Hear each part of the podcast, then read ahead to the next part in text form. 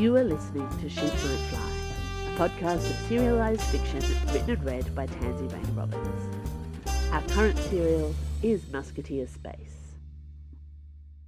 Chapter 34, The New Aristocrats. Athos answered the door with a drink in his hand. His eyes went to Dana's knuckles, which were swollen and grazed. Without a word, he stepped back to allow her into the apartment. She sat at his kitchen bar and poured herself a glass of brandy from the open bottle, while Athos raided his medical supplies.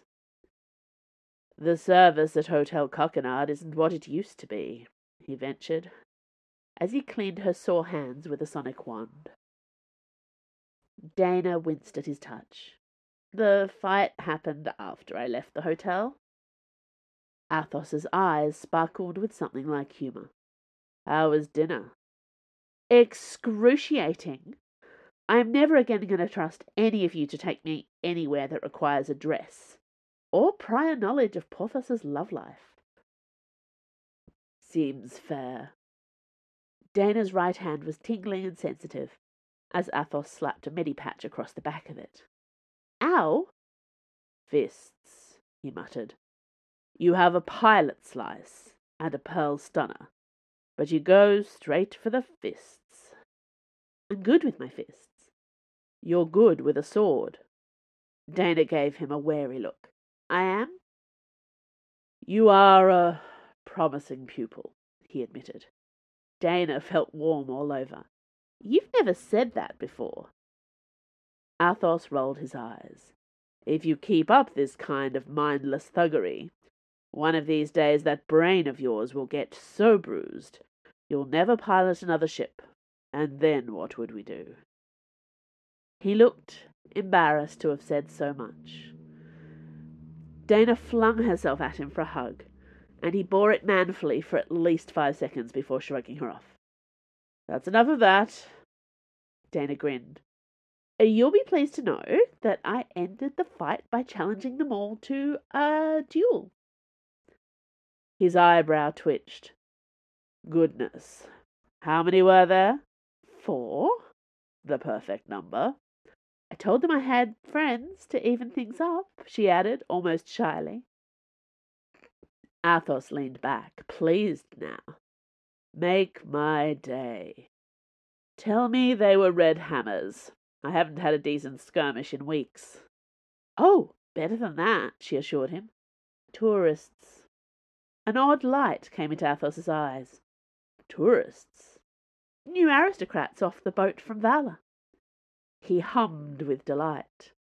"Is it my birthday, d'Artagnan?" "I thought you'd like that. The Luxembourg, 0600. "Ah," Athos said, pushing the bottle away from them both. "We'll need an early start. Should we warn Aramis and Porthos now, or surprise them with it in the morning?" Dana, who was not above a little petty revenge on her friends, pretended to think about it for a moment or so. "I like surprises," she said finally. "Surprises are good." Neither Porthos nor Aramis were delighted to be dragged out of bed early enough to make it to the Luxembourg for an 0600 duel. Porthos at least got into the spirit once she arrived, doing warm-up stretches and lunges. Aramis was far less amenable. "I only got to bed 3 hours ago," she scowled, her hands wrapped around her second cup of coffee. "Poetry again," Athos said, unsympathetically. "It's bad for your health." He turned to Porthos. "How went your siege of Chef Coquenard?" "Mixed results," said Porthos.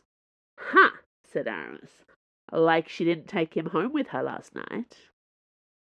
"He wasn't there when I woke up," Porthos shot at her. "He chose bread-baking and soup prep over me. But at least mine doesn't require me to write poetry. You have no romance in your soul. I'm confused about why you're putting so much effort into Dubois when she's the one who broke it off. Shouldn't she be courting you?" Aramis smiled to herself. "I write better poetry." So you're trying to win at relationship. It passes the time. Will you all shut up about your love lives? Complained Dana, sick of them both. Athos gave her an amused look. That's my line. Yes, darling, said Aramis. We all know D'Artagnan is your favourite. Will you shut up and let me finish this stanza before our playmates arrive? The new aristocrats were late and made a swaggering entrance. Porthos and Dana matched their swagger with their own, while Aramis perched on the nearby Artifex rocks, scribbling notes in her poetry book. Athos hung back, looking bored, though Dana knew better. She saw his shoulders relax as he took in each of their faces. Perhaps he'd worried they might recognize him from his own new aristocrat days on Valor. The tourists wore formal fencing attire, each of them displaying the flag of Valor somewhere on their person. Athos rolled his eyes so hard they nearly rattled. B wore grey and white, matching her chilly expression. Even she was embarrassed when her large friend, the Earl of Doncaster, pronounced the Artifice field appropriate for an authentic Parisian duel. Sightseers, Aramis sighed. They should put us in the guidebook, Porthos said, undaunted. Can I have the big one? He looks fun. I bet he makes a loud noise when he hits the ground. Housekeeping before we begin, said Athos. He held out a tablet. Your signatures, if you please. Bee's eyebrows almost hit her perfectly coiffed hairline. A contract for an illegal duel? That sounds like the definition of a terrible idea. As you say, illegal, said Athos, and extremely dangerous. Amateurs, and he let a beautiful sneer curl around the word, have been known to get hurt in bouts such as these. By putting our names to the release, we free each other from liability, should any of us be wounded. Dana stepped closer to Porthos. Why have I never heard of these releases before? Oh, we don't bother against hammers or sabres, Porthos whispered back. They're bastards all, but honourable duelists. Dirt-sider tourists you can't trust as far as you can throw. We've lost good musketeers to the service because some asshole decided to sue over a scratched finger or severed artery. All the more despicable, because duels between peers aren't even illegal on Valor, Aramis added. She laid her notebook and stylus aside and stood shoulder to shoulder with Porthos. Athos collected the thumbprints and assent of Lady Moi of Normandy and the Earl of Doncaster, as well as Bianca, Countess of Clarick. The last of their party took one look at the tablet and scoffed. These aren't real names. Most of you haven't put down more than one. What does Aramis or Porthos even mean? Sheffield, said Doncaster. You're ruining the duel for everyone. Stop being a prick. Put your thumb on the tablet. Sheffield? Dana was starting to revisit the idea that he was friends with the other new aristocrats, as they all looked thoroughly sick of him. Thrust the tablet rudely back at Athos. I'm a gentleman and I have standards, he announced. If you can't produce an opponent worthy of the name Baron Sheffield, I shall not participate. I actually want to kill you right now, said B, between gritted teeth. If he's not playing, I volunteer to sit out, said Aramis quickly, on account of this poem that I would really prefer to be working on. I can solve this, said Athos. Dana saw the look that Aramis and Porthos exchanged, and, oh crap, she knew that look. It meant Athos was about to do something stupid and take the rest of them down with him. She lunged forward to grab the tablet from him, but it was too late. Athos stepped into Sheffield's personal space, crowding him with a dangerous smile. I have another name, he said, making his accent very, very obvious. posh oozed from his veins.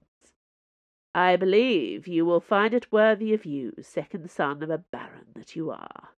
Not quite in line for the title. Not with all those pesky nieces and nephews your older sister keeps popping out, but I see why you feel the need to flash the title around, since you're far from home, with hardly anyone to call you on your deception." Sheffield looked at him, confused and angry, but not moving away. "I say, let's play a game," said Athos. "I'll tell you my real name, and you can decide if I'm worthy of crossing swords with you."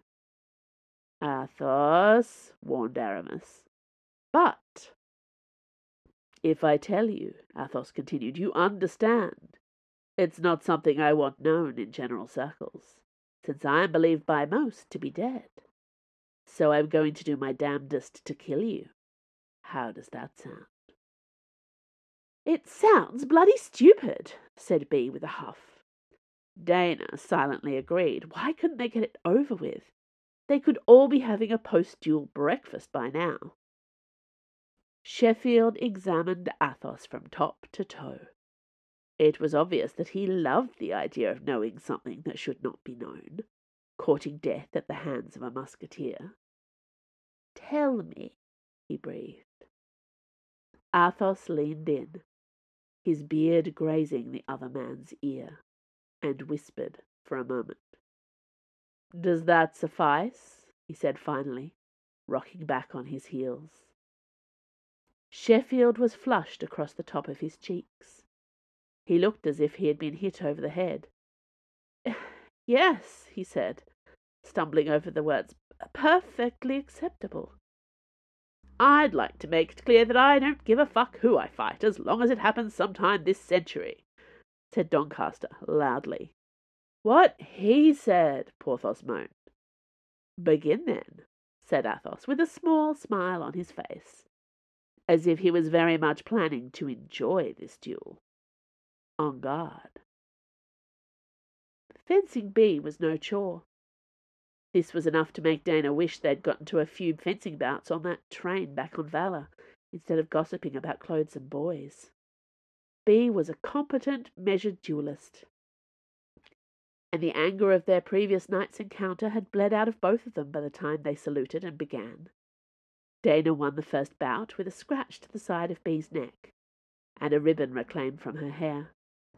B won the second, slicing a button from Dana's sleeve, which was going to be annoying to hunt for in the artifice grass. "I could say I'm sorry I lied to you and your brother, and we could call it a draw," Dana offered. B gave her a confused look.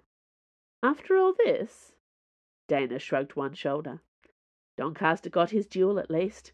We Parisians like tourists to come away with the full experience. They sat on the grass together for a while, watching the others fight. Aramis worked quickly, her mind on that poem of hers instead of the fight, and she finished off her second bout with Lady Moi with the same breathtaking efficiency she had used for the first. Having won both, Aramis retired from the field and picked up her stylus again, though not before kissing Moi's hand, and Dana could not help but notice, collecting her com code. Doncaster and Porthos had fun. He had the reach on her, being taller and wider. She pulled out all her favourite fancy tricks, and he matched them with some of his own. The two of them smirked at each other every time they added a different sword flourish or piece of fancy footwork. They could be at this for hours. Athos and Sheffield had an entirely different kind of duel.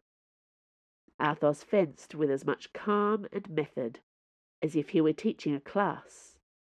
Indeed, he exhibited far more cool restraint than he ever had when training Dana. Sheffield was sweating, despite the regulated temperature of the field. It was clear he could see his own death spelled out with every stroke of Athos's sword. "Is he going to kill him?" B asked. "He said he would," said Dana. She shivered at the blank expression Athos wore.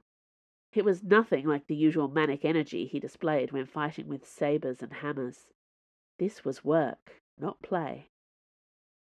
"Tell me why you've been following us," said B, as they watched Athos school Sheffield on fencing technique. "What is your interest in Vanille? It might have been a coincidence that you were at the hotel," she added, "but you were definitely watching him. And I saw you follow the Marquis de Ward in the restaurant. You're up to something." It was not B's skill with the sword that made her dangerous, Dana reminded herself.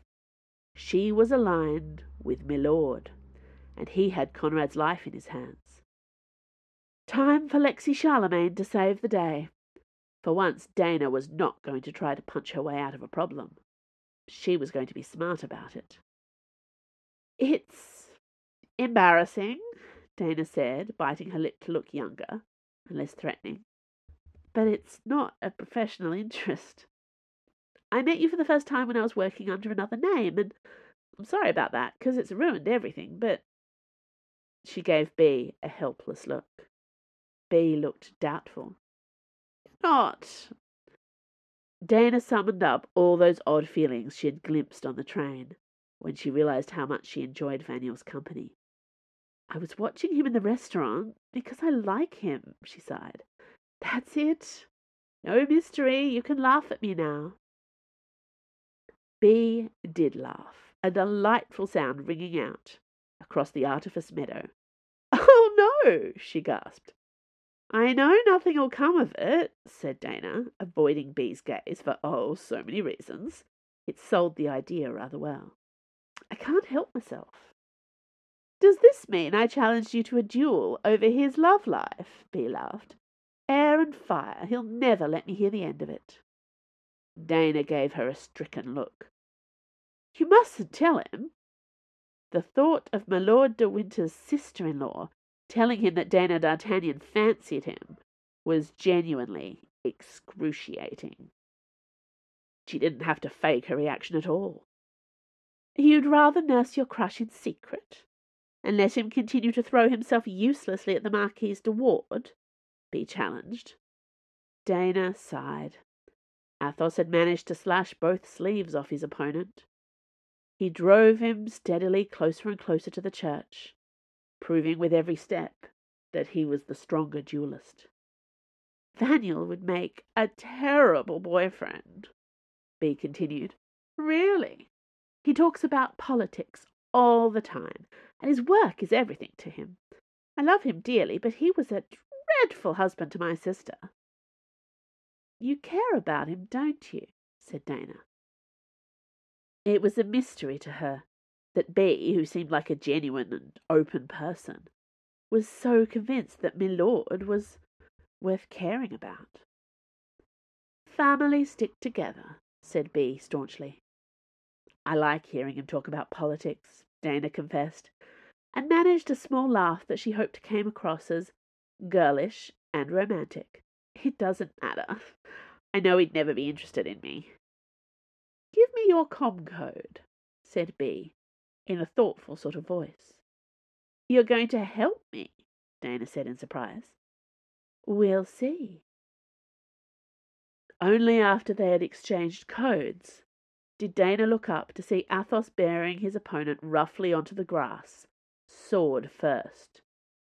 "Oh, fuck, he has killed him!" she exclaimed, forgetting to be Alex Charlemagne slightly in love for a moment. She leapt to her feet and ran full pelt for the other musketeers. "Let's get out of here," B shouted to her other friends. They fled the scene, skirting around the Luxembourg and away.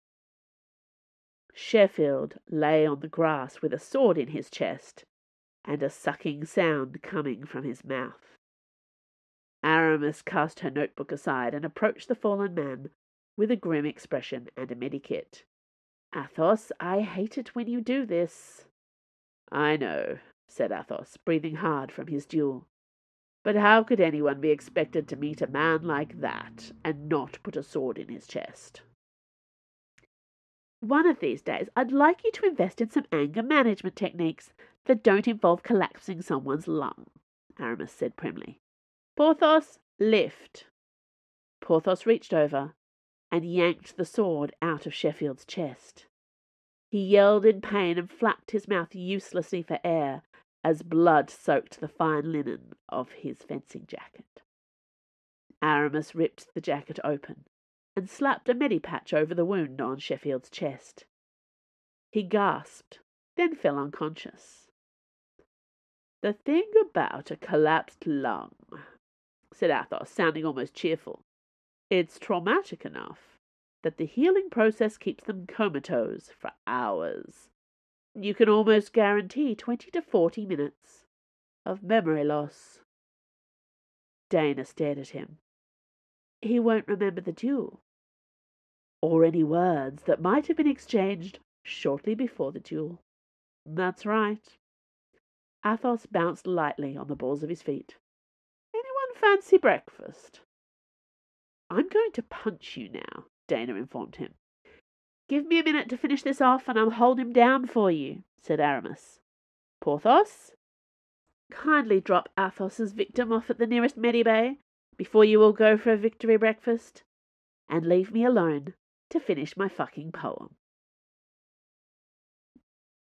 Thanks for listening to Sheep Might Fly. This podcast was recorded on Palawa land. I acknowledge and pay respect to the Tasmanian Aboriginal people as the traditional owners and continuing custodians of Lutruwita, Tasmania. Sheep Might Fly is produced and edited by Andrew Finch. You can sign up to my author newsletter for updates, follow me on Twitter at TansyRR, and if you like this podcast, consider supporting me at Patreon, where you can receive all kinds of bonus rewards, early ebooks, and exclusive stories for a small monthly pledge. See you next week.